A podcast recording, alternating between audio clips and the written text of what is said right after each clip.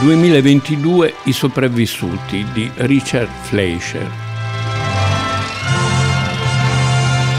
Primo segnale di scollamento. Primo segnale di scollamento. Tra un'ora le strade devono essere evacuate dalle persone prive di permesso speciale.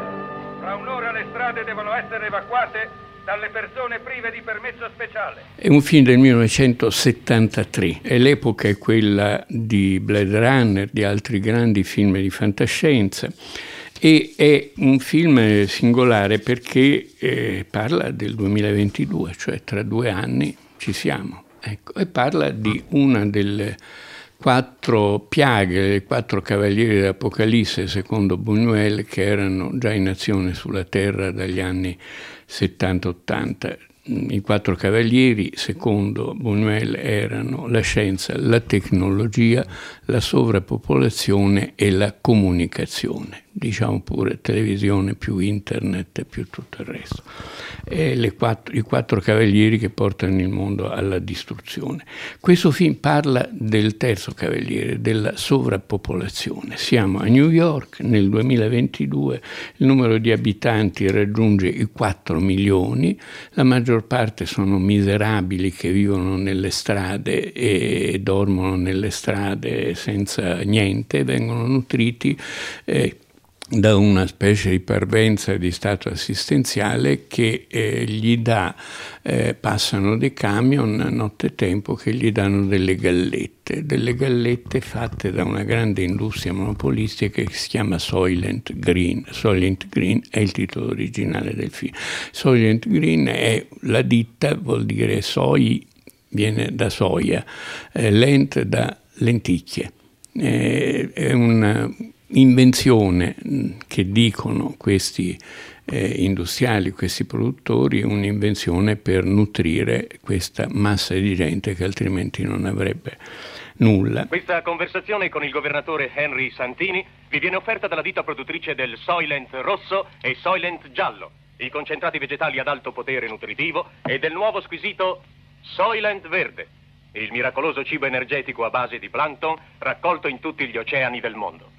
Data l'enorme richiesta, il Soylent verde scarseggia sul mercato momentaneamente, ma ricordate, è martedì, la giornata di distribuzione del Soylent verde. Ovviamente nelle stesse strade ci sono le case dei ricchi, ci sono i palazzi, c'è eh, i posti, c'è il potere, c'è ancora il potere perfettamente funzionante. Mm, la scena forse più impressionante del film è quella in cui il sindaco di New York accompagna un gruppo di bambini ricchi, di buona famiglia, con la scusa che sono bambini delle scuole, sono bambini delle scuole, ma sono le scuole dei privilegiati, gli altri non hanno più scuole, li porta in visita a una specie di mini parco sotto un tendone di plastica dove ancora possono vedere che c'è eh, il fagiolo, il pomodoro, il fiore, la rosa, eccetera. Sopravvivono quasi artificialmente il mondo vegetale in questo piccolo minimo eh, parco, una scena abbastanza impressionante. In coda! Mettersi in coda! Non è per tutti, forza! In coda! Oil verde! Oil verde! Oil verde! Oil verde! Oil verde! Si mette in coda con gli altri!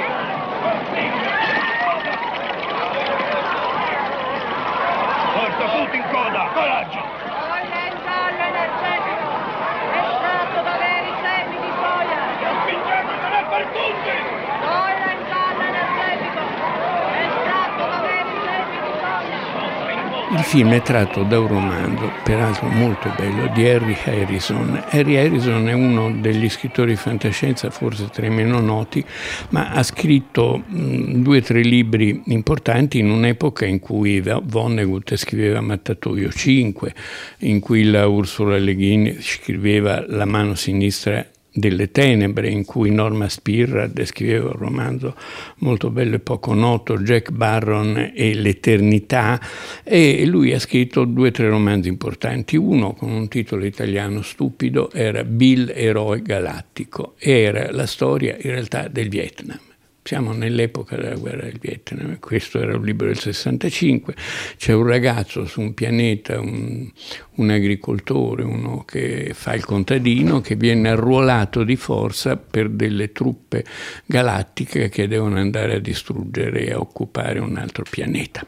Ecco, un altro suo romanzo è questo da cui è stato tratto il film. Il titolo originale si chiamava Make Room, Make Room, con tanto di punto esclamativo due volte volte, 1966 largo, largo, cioè spazio, spazio, il tema era questo. Di Harrison voglio ricordare che era anche un ottimo disegnatore, faceva le copertine dei suoi libri era, e era anche un cultore dell'esperanto, era un esperantista, mm, pare molto noto, l'esperanto è una lingua inventata per, come lingua universale, buona per tutti, con tante parole prese prese da tutte le lingue, tutte le lingue del mondo e ovviamente fatta in un sogno di, di mondo unitario, di, di, popolazione unica e, e che, non, che, è un sogno, non si è mai... No? La divisione tra i popoli è rimasta sempre una divisione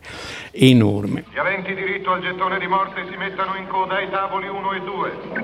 Gli aventi diritto al gettone di morte si mettano in coda ai tavoli 1 e 2.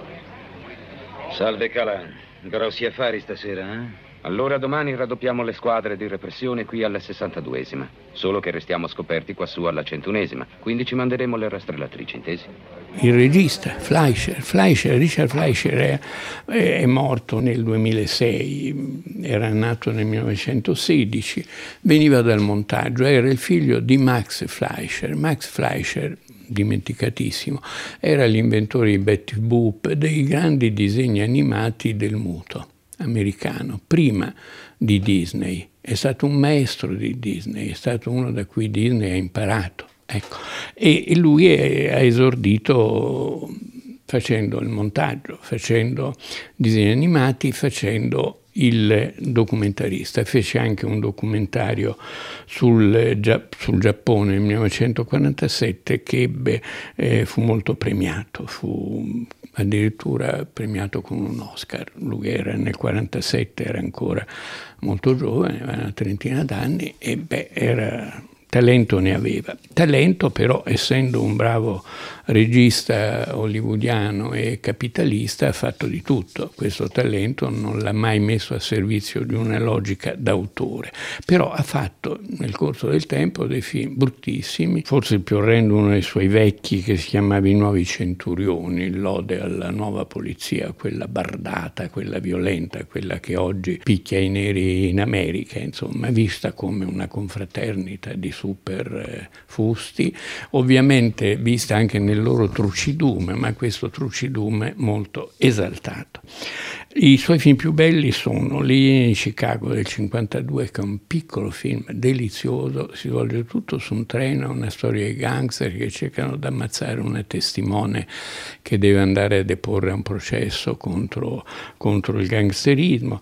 Ha fatto due o tre film ambiziosi, L'altalena di velluto rosso e soprattutto Frenesia del delitto e l'assassino di Rillington Place, che sono dei film di, di, grande tensione, di grande bravura, sono, come si può dire, melodrammi eh, polizieschi, ma su ambienti veri, su storie vere, forti. Soprattutto ricordo Frenesia del delitto perché racconta la storia di quei due amici che si divertono Borghesi, storia vera, il, la storia è stata ricostruita da un grande giornalista che ha sceneggiato il film, che eh, è stato pubblicato non troppi anni fa da Delphi, quell'inchiesta, quella ricostruzione di questa vicenda.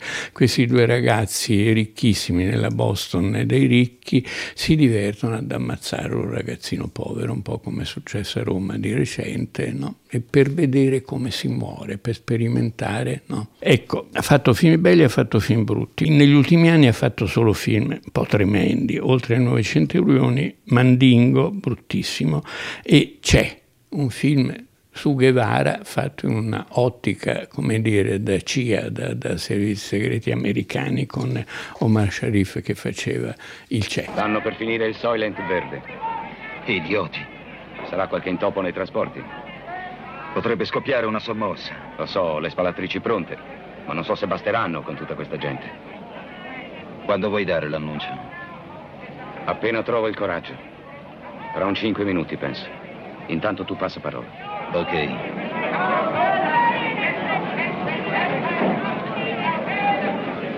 Annuncio della polizia! Annuncio della polizia! Vi invitiamo a sfollare! Il rifornimento di Soylent Verde è esaurito! Carogne, abbiamo fame! Dovete evacuare la zona! Stanno arrivando le spalatrici! Stanno arrivando le spalatrici! Siamo a New York, eh, una città dove il problema della sovrappopolazione è enorme, è una città di 40 milioni di abitanti nel 2020. Certo sono previsioni eh, molto esagerate, ci si arriverà. La sovrappopolazione aveva ragione Buñuel, è una delle cause della fine del mondo. In questo film, eh, beh, questo film il suo talento di, di, professionista esplode, è un film che è uno che sa raccontare. Siamo anche con dei mezzi, con una scenografia, con un ambiente. E ha due attori, due protagonisti notevoli. Charlton Heston, forse uno dei pochi ruoli seri e e lodevoli della sua carriera di, di uomo della destra, diciamo, e che, un, che, deve inchiestare, è un poliziotto, vive nella stessa, naturalmente con uno spazio minimo, deve dividere la stanza con un altro, quest'altro è un suo vecchio collaboratore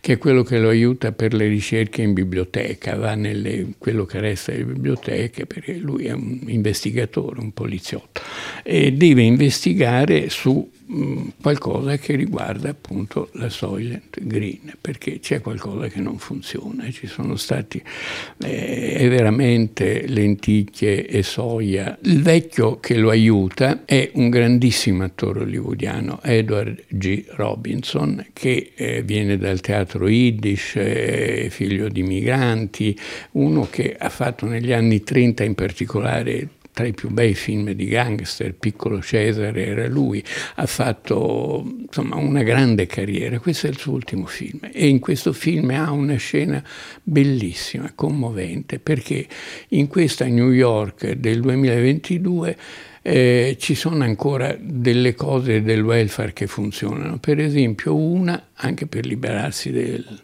degli abitanti che sono in sovrannumero, è quella dell'eutanasia assistita. Se uno vuole ammazzarsi, lo Stato l'aiuta e gli dà una morte felice. Edward G. Robinson, l'ultimo film che ha girato, racconta in questa scena bellissima la sua fine. Lo accudiscono delle infermiere, eccetera, lo, gli danno una medicina che lo farà morire in poco tempo e però lo sdraiano in una mm, grande stanza circolare dove sulle pareti eh, una, sono delle proiezioni No? un film circolare, eh, commento musicale della Sinfonia Pastorale di Beethoven, è lui che la sceglie, e le immagini sono quelle che lui vo- vorrebbe vedere, e la natura com'era prima di questo disastro, com'era il mondo negli anni non ancora 2000, diciamo. Scena commovente anche perché è l'ultima scena girata da un grande, da un grande autore. Vedi cosa ci hanno tolto? Chi gliel'ha permesso? Noi. Cosa si scopre? Cosa si scopre? Questo è il nodo del film. L'inchiesta di Charlton Heston torna nel film porta naturalmente a una storia con una call girl che anche lì il sesso è tutto organizzato in funzione dei ricchi e tutto, no? le ragazze possono, quelle belle possono avere delle occasioni di sopravvivenza solo in quanto diventano schiave prostitute dei ricchi, dei pochi ricchi che, che, comandano su tutto. Il film racconta l'inchiesta di Thorne per capire cosa c'è dietro la Soylent Green e alla fine c'è la rivelazione. La Soylent Green raccoglie i cadaveri della gente che muore in strada ogni notte, ne muoiono a migliaia, li mette in una specie di tritatutto e ne tira fuori delle gallette che sono quelle che vengono distribuite ai poveri dicendo che sono soia e lenticchie, mentre sono carne umana. È un cannibalismo organizzato, una necrofilia, necrofagia organizzata dallo Stato. Il film è molto impressionante fa molta impressione pensare che racconta il 2022, cioè tra due anni. Per fortuna non siamo ancora a questo punto, ma non è detto che prima o poi non ci si debba, ci si debba arrivare. Comunque eh, questa è l'ultima trasmissione di questa serie e grazie per la pazienza a tutti gli ascoltatori, anche se forse come ultimo film potevo trovare una bizzarria un po' più allegra e non funesta di questa. Usano i morti. Il Soylent è fatto con i corpi dei morti. È fatto con i cadaveri, quello che mangiamo. Ci alleveranno come bestiame da macello fra poco. Tu devi dirlo. Devi dirlo a tutti. Sì, te lo prometto. Andrò all'ente supremo. A tutti bisogna dirlo. Hai capito, Edger? Tutti devono saperlo. Il Soylent è fatto con i morti! Dovete fermarli prima che sia troppo tardi! Dovete fermarli prima che sia troppo tardi! Prima che sia troppo tardi!